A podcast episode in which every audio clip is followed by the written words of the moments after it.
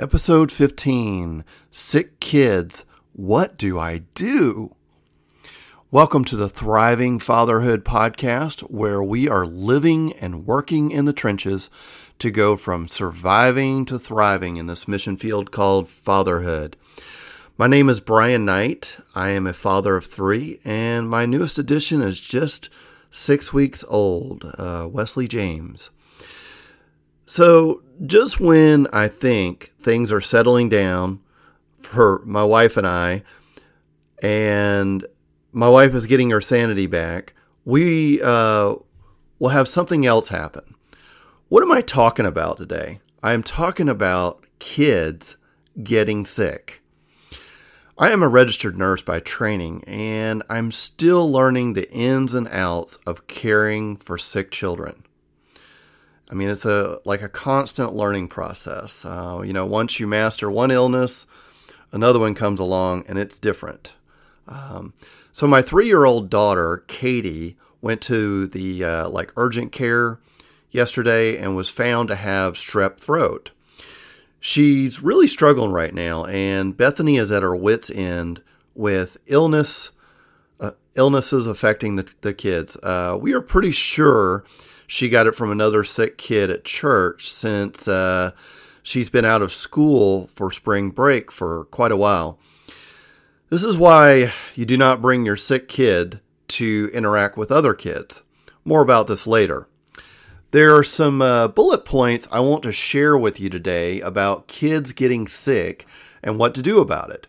This is not an all encompassing list, but it was what I came up with um, as I pondered this topic. First, kids need rest. Why do I mention rest? You know, and I think this, you know, may seem like common sense, but it's not always common practice. Because helping kids get quality sleep is one of the best ways to keep them from getting sick. And if they are already sick, helping them to get over their illness as quickly as possible. In episode 11, I go into more detail on helping your kids sleep. So make sure you go back and listen to that episode. If possible, you want to put your small children to bed before 8 p.m. and then allow them to sleep until they wake up. Usually 10 to 12 hours, especially when they're when they're sick and ill and you know all this stuff is going on. So, depending on how they slept the night before or when they woke up, you will want to take them for a walk in the stroller around 12 or 1 p.m. Not too early because you will have difficulty getting them to fall asleep, and not too late because it will be challenging to get them to fall asleep at a decent time in the evening. You can usually tell they are ready for a nap when they have what my wife calls the glassy eyed look. When my kids are sick, I am very intentional about their rest and prioritize that by providing a cool, dark room, no screens two hours before bed, and no pets in their rooms.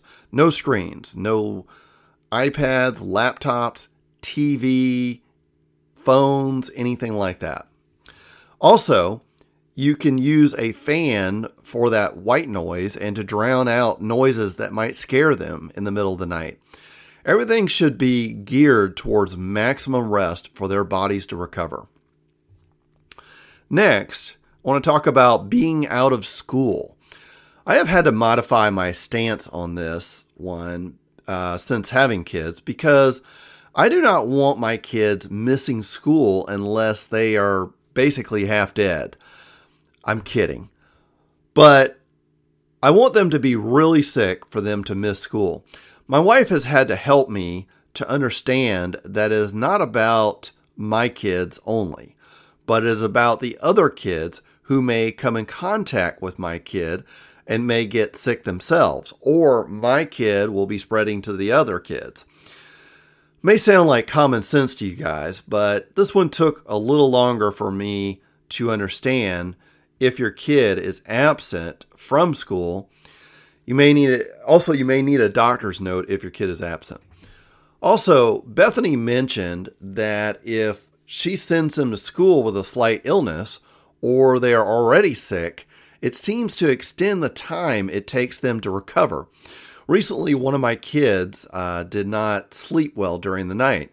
Well, instead of waking him up at the regular time for school, I let him sleep in and then I took him to school. He was late, but he was well rested and ready to participate instead of going through the whole day needing a nap. I mean, have you guys been there? Have you ever woke up prematurely or didn't get sleep through the night? You just weren't um, functioning very well throughout the day. And, you know, we really can't give them coffee at five years old, which is what we're using to get through the day. So they're trying to get through the day without any of those types of crutches. So if you know he uh, you know was up for two hours during the night or is ill and needs that extra sleep and you know you go in there to wake him up at the regular time for school and they're just like out um, but you did your best. You got them to bed early, but it just still, they need more rest. Just let them sleep. And then when they wake up, um, you kind of take a look at them, see how they're doing, you know, give them a little something to eat. And if they look like they have energy and spunk and they're smiling and stuff, I send them to school. And if they're late, that's the way it is. But at least they will be able to participate and be fully functioning. I try not to do this, but it's better than having them missing the whole day and going through the day not absorbing anything because, uh, like my son, he was too tired. Interacting with siblings. My son and daughter have had all kinds of stuff. They've had hand, foot, mouth, strep throat, ear infections, you name it. Although overall they are pretty healthy kids most of the time. We have just had a rough season lately. I believe when it comes to their siblings, um, having them in separate rooms is an advantage when they are sick. For one, they do not expose the other siblings as often. And then, if they wake up screaming in the middle of the night, my daughter will commonly do that. My son, not so much, although he has like a sensory processing, so he's a little more like that than maybe other kids maybe. So, what I'm saying is that they wake up screaming in the middle of the night, they do not wake their sister or brother. Make sure you have lots of hand sanitizer for the kids and yourself. We use a company called Deep Steep, and it's a local company on Johns Island. Um, they seem to be out of the hand sanitizer re- recently, but you know, you want to get a healthy hand sanitizer, not all like a Purell. I guess it's better than nothing, but it has things in there that aren't the best because, you know, what gets on your skin gets in you. Uh, we talk about that later. So, teach your children to wash their hands and, as best you can, not put toys in their mouth. Our current home, the older kids share a room, but in our new home, the girls and boys will be separated in different rooms. Yeah, we're closing on that next Friday.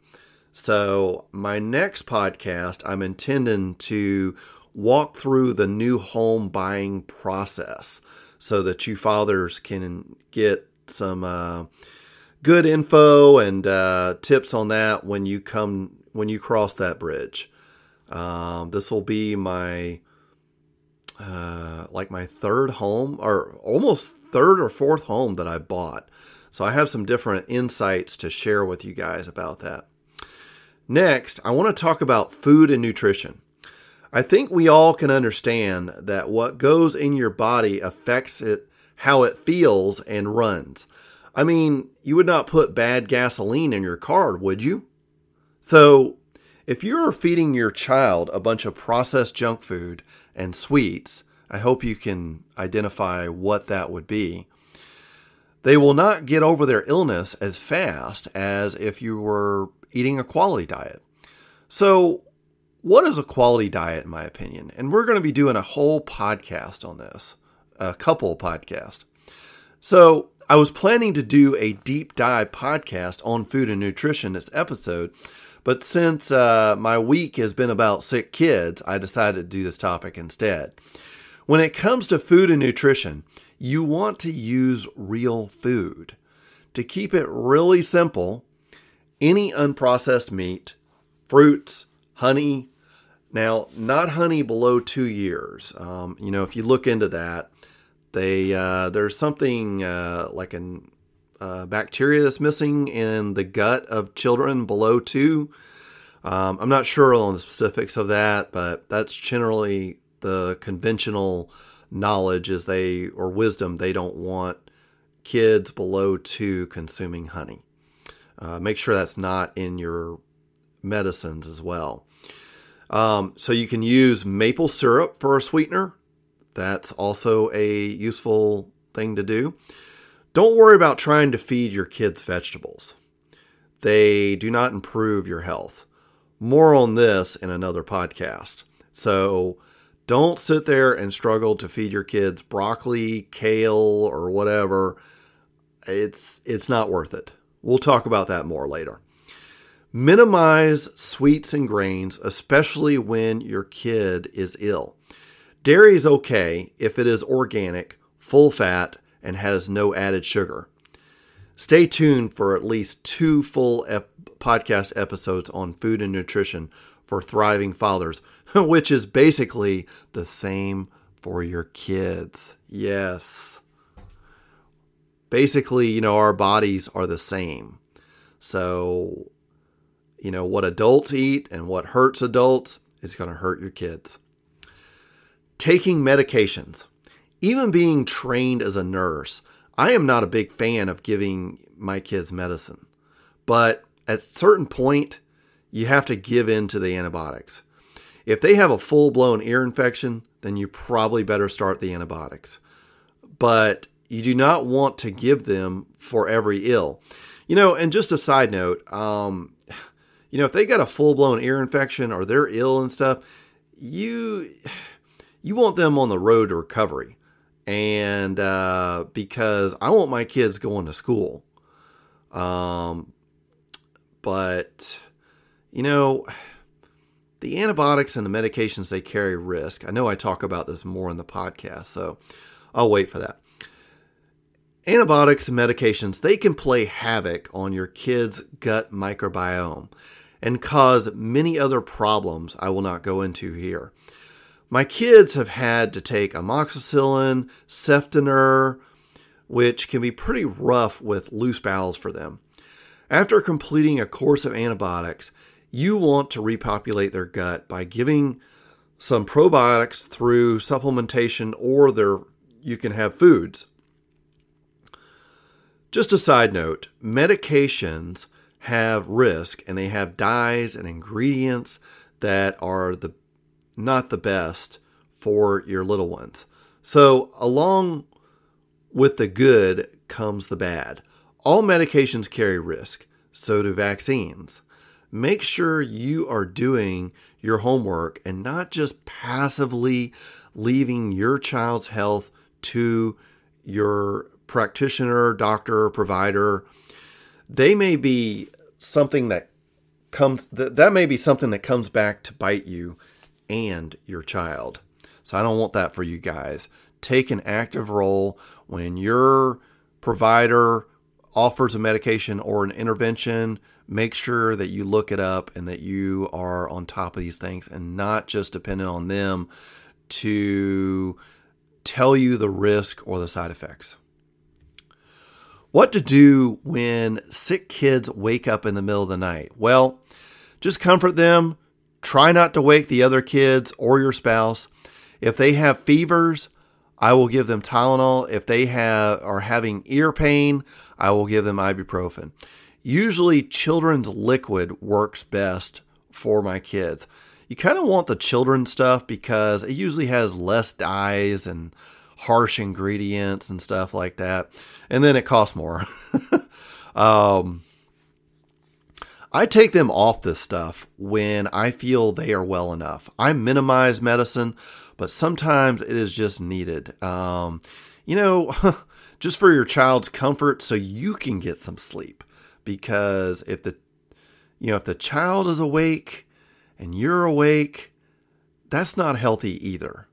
So, um, kids are going to get sick no matter how much you try to prevent it or protect them, feed them great food, um, whatever you do.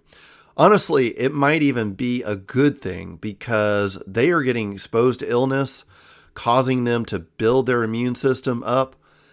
This way, when they reach adulthood, they will have fully intact immune systems ready to take on the world, and whatever is thrown at them will not get knocked on they will not get knocked on their backs every time a little common cold comes along.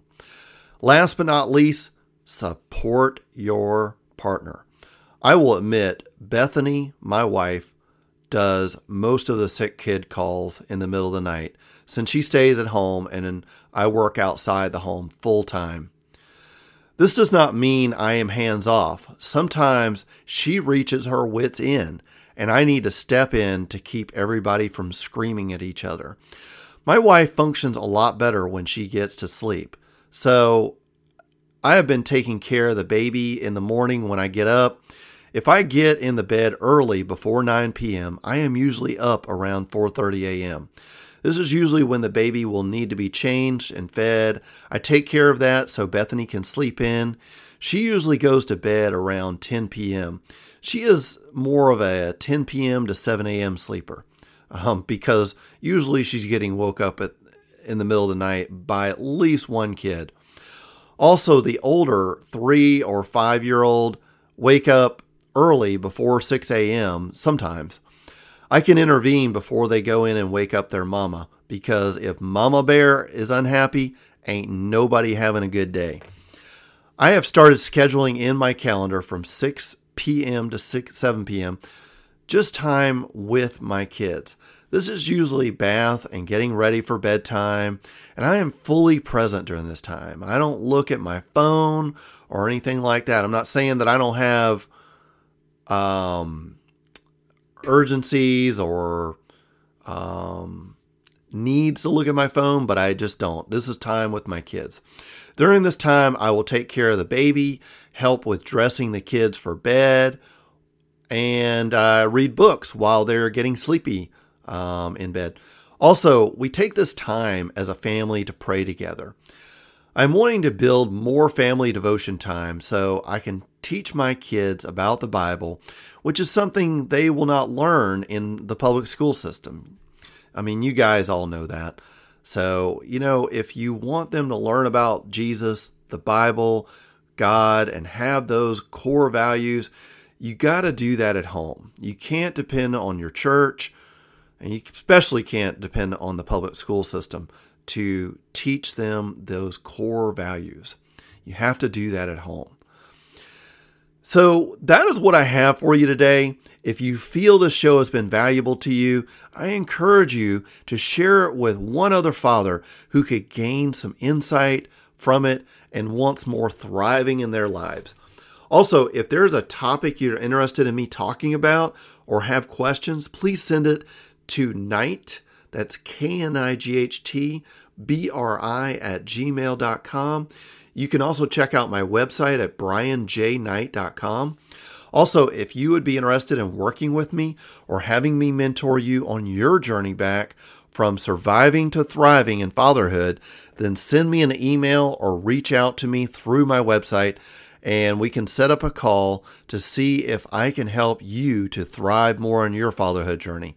Thank you for listening, and until next week, continue thriving in fatherhood.